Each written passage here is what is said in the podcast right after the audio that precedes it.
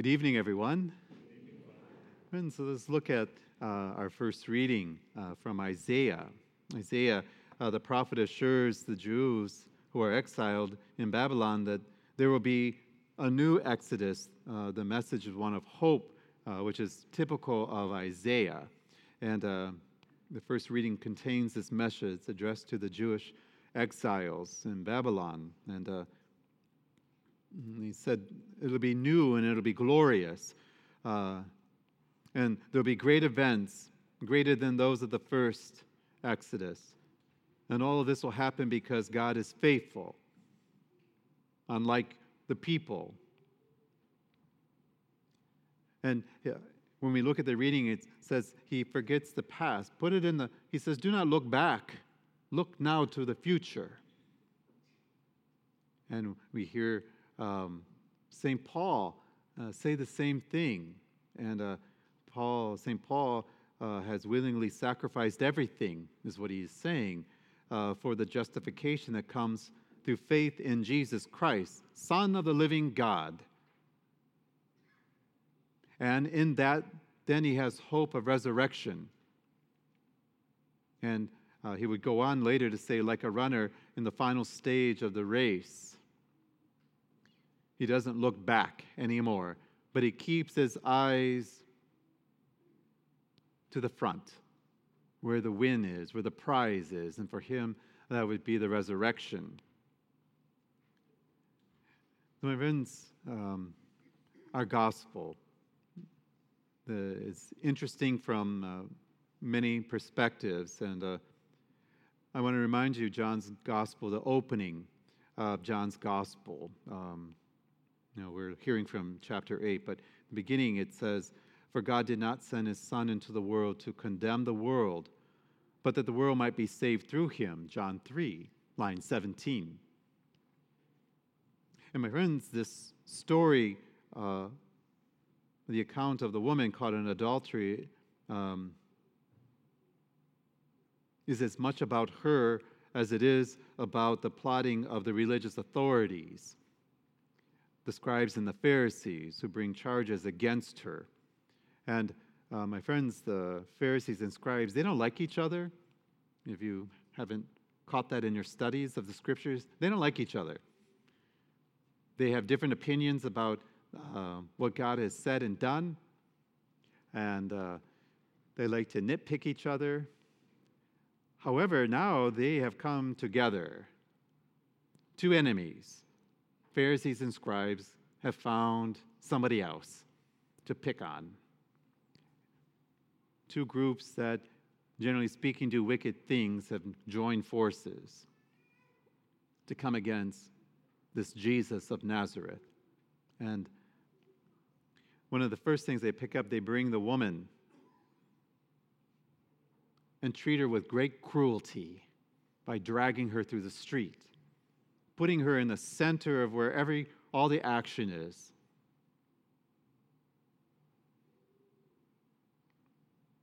And where is the man?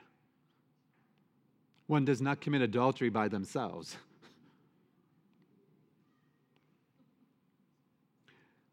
My friends, John tells us clearly that what is really going on here, that they are really after Jesus and they are trying to level charges against him. John 8, 6. So they are using um, and abusing a woman with great cruelty. And they bring her to Jesus. And they pay Jesus homage. Teacher. It's a sign of respect. Teacher. They remind everyone present that Moses demanded death by stoning for such a crime. And adultery certainly was and is a sin. And it was destructive not only to the woman, perhaps to the man, but to that whole community. The Pharisees and scribes asked Jesus, What say you about this? Smugly and with self righteousness and false morality. They feel that they have trapped Jesus finally. If Jesus agrees with the Mosaic law, it will show him to be without mercy,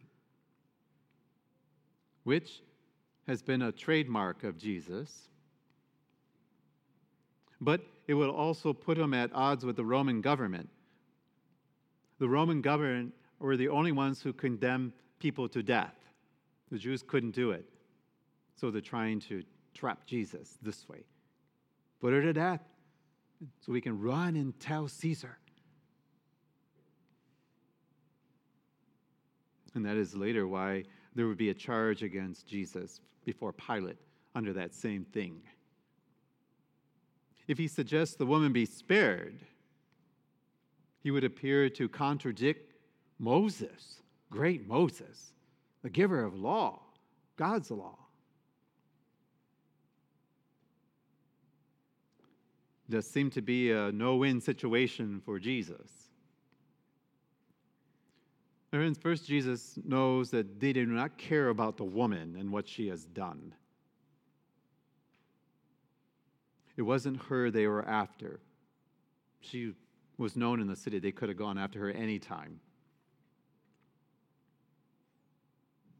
It was Jesus they were after. And Jesus does something uh, that has been talked about ever since. He bends down, and um, I think my professor in the seminary who taught us from the Greek, and the word that John uses, the writer of John uses, is a very, very technical. Katagraphin. We would understand it as doodle. He doodled. Smiley face. a dog chasing a bone. He's doodling. Scribbling is another way to understand it. So he bends down and he scribbles or doodles. And why do we doodle? You know why people doodle because they're wasting time. They're killing time. They're bored, maybe, right? So it appears that Jesus is stalling so that the men would have the ability to change what they were about to do. But these would be persecutors and prosecutors persist in their wickedness. So Jesus stands up and looks at them directly in the eye and challenges them. Let the one among you who is without sin cast the stone at her. And then the gospel writer tells us Jesus kneels back down, and this time the word is graphein. Graphein means to write. He's writing now. And we do not know exactly what he is writing because the gospel writer doesn't tell us. But uh, here's some ideas Psalm 30. If you, O Lord, mark our sins, who could stand before you? Jeremiah 17, 13. But there's even one that's more telling. Those who rebel against God will be put to shame. And that comes from the Psalms. Put to shame, the word that is used means to write on the earth. What is believed is that Jesus wrote very particularly the sins of the accusers, those men, in such a way that they knew that Jesus knew.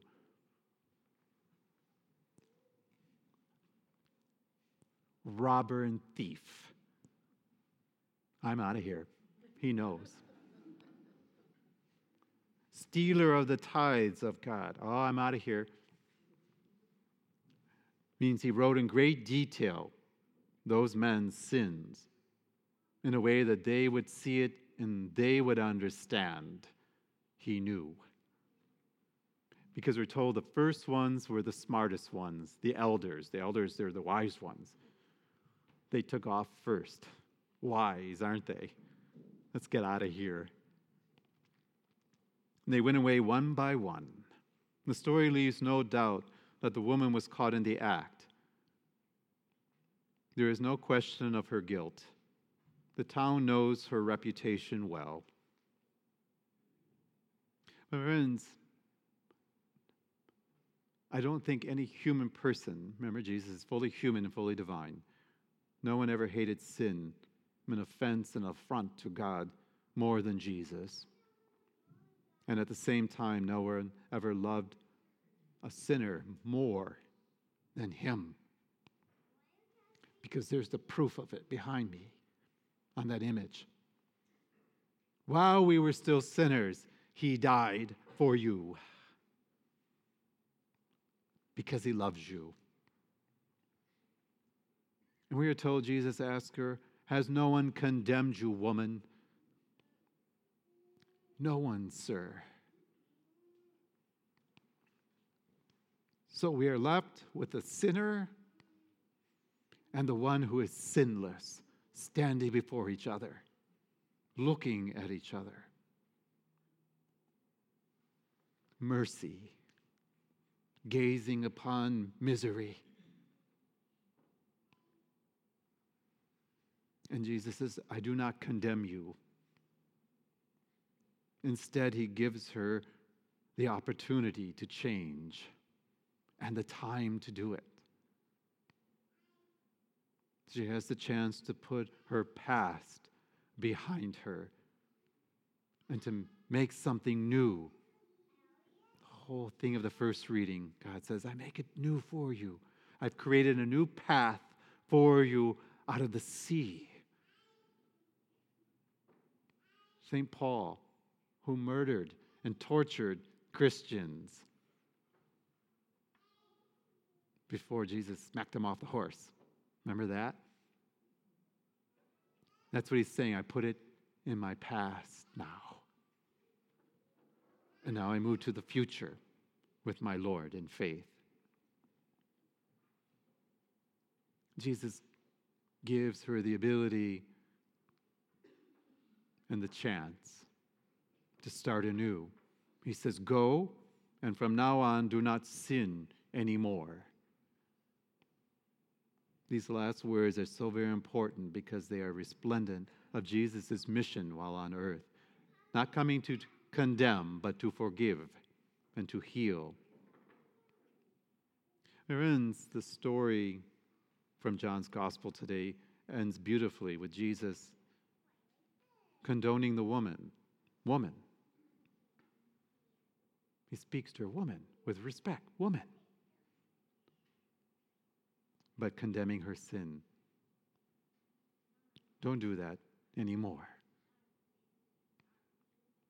We learn that the qualification for judging comes not in our knowledge about the law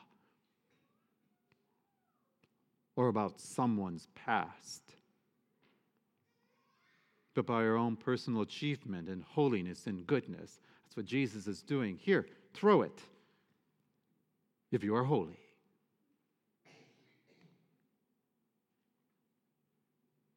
Therefore, only God may judge and condemn, particularly the person's heart and their motives, where we cannot see those. Only God can condemn the person. Two lessons none of us is without sin, and each of us will have to stand at one time or another in our lives. Misery looking at mercy. And our Lord gives each the chance to put our past behind us and to start new. When we sincerely embrace His ways, His mercy, and truly choose to walk then in holiness and to be His disciple, truly. Our Lord is more interested in restoring our life than in taking it. He is more interested in healing us than increasing hurt. He is more interested in our future than he will ever be in our past. Friends, the artist who created the artwork for us, our evangelists and the archangels, and she's working on some uh, some other art. She also did this scene from the gospel today, from John's gospel. And uh, most people may not recognize this oil painting because it's in the confessional. So if you don't come to the confessional, you never seen it before. Just saying. It's been here. I've been here eight years coming up. So it's been there at least six in that room. But I brought it out because it's the scene. And uh, Georgina Wells is the artist, and she's cleverly, um, uh, she has Jesus holding the law in his hand. And the stone, she has the men, there's the woman uh, on her knees. And off here, she has some more of the Pharisees and scribes, and very cleverly, she's placed the dark one in there, Satan, because he's always there. So this figure is here. She has she had her reasons for interpreting John's this way instead of the writing, but with the rock. And my friends, uh, our first Sunday of Lent, Jesus was uh, taken out into the desert. And that creature, Satan, was a deceiver and a liar and would love to distract you and to push you away and to deceive you. Do you remember what he told Jesus to do? You're hungry, right? God desires life. Take the stone and turn it into bread so that you may have life. And Jesus refuses. Satan, that thing comes back again, influences the men. Is it not God's law to stone the woman because she was an adulterer? Is it not God's law? Take the stone and kill her. He refused to make bread for himself. And in this scene, he refuses to use the stone to kill. I think Georgina Wells was, didn't even realize what she was doing when she painted it this way. She gave me good reason to, for a homily on the stone. I will thank her when I see her next when she brings in the work. Um, she's working on more stuff. But my friends, if you haven't been up close to it, it's in the confessional. Most days. But if not today, it's out here, and you can come and take a closer look uh, at it. Friends, there's so much more uh, to say um, regarding this gospel, but my friends, the, the Eucharist is a sign that God is more interested in restoring your life than condemning it that He's more interested in healing you because the Eucharist has that ability. He's more interested in your future than He is in your past, for the scriptures tell us so. Thank you, Lord Jesus Christ, for your sacrifice and for your love and for your forgiveness and for the great gift of the Eucharist that you have given to your church and to your people that they may have life.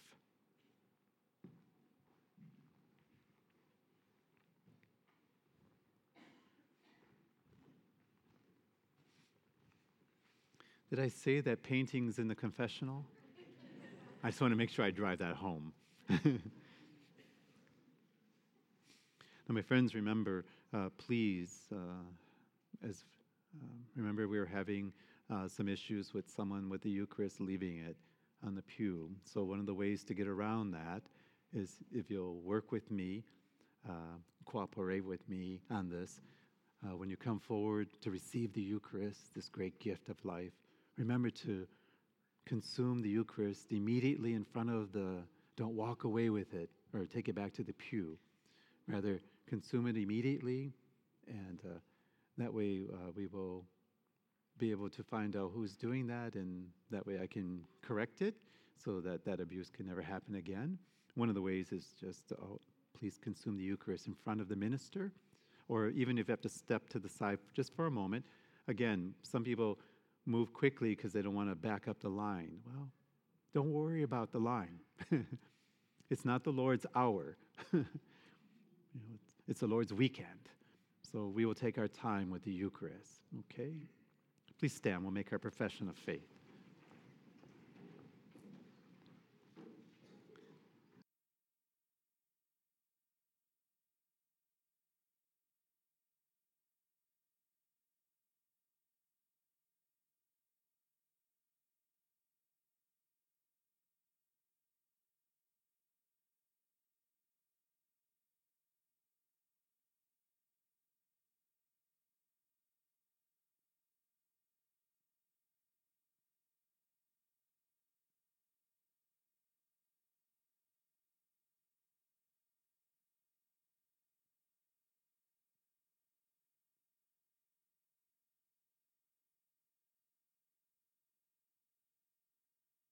And finally, uh, I'm always amazed by some Christians, but even some within our own family of Catholics who do not think Satan exists, that he's an abstract idea uh, from a book. Uh, yet Christ talked about him, and that's exactly the way Satan would love you to understand it. He doesn't exist, but he does. And he would love to deceive you. Your priest cannot be with you 24 7. to help you, but the Holy Spirit can. But to be armed with Scripture, yes, but those men had Scripture. And yet Satan influenced them because of their self righteousness and their egotism. Satan used it. So let us be careful with being self righteous and being egotistical about things. Uh, but know your Scripture, have faith, walk in holiness. He would love to deceive you he would love to twist things for you. He would love to confuse you. He would love you to be self righteous. He would love you to be egotistical. So now you know. Stay away from those things because he's always lurking. He does exist. And he doesn't like you. Doesn't like you at all. But don't be heartbroken by that.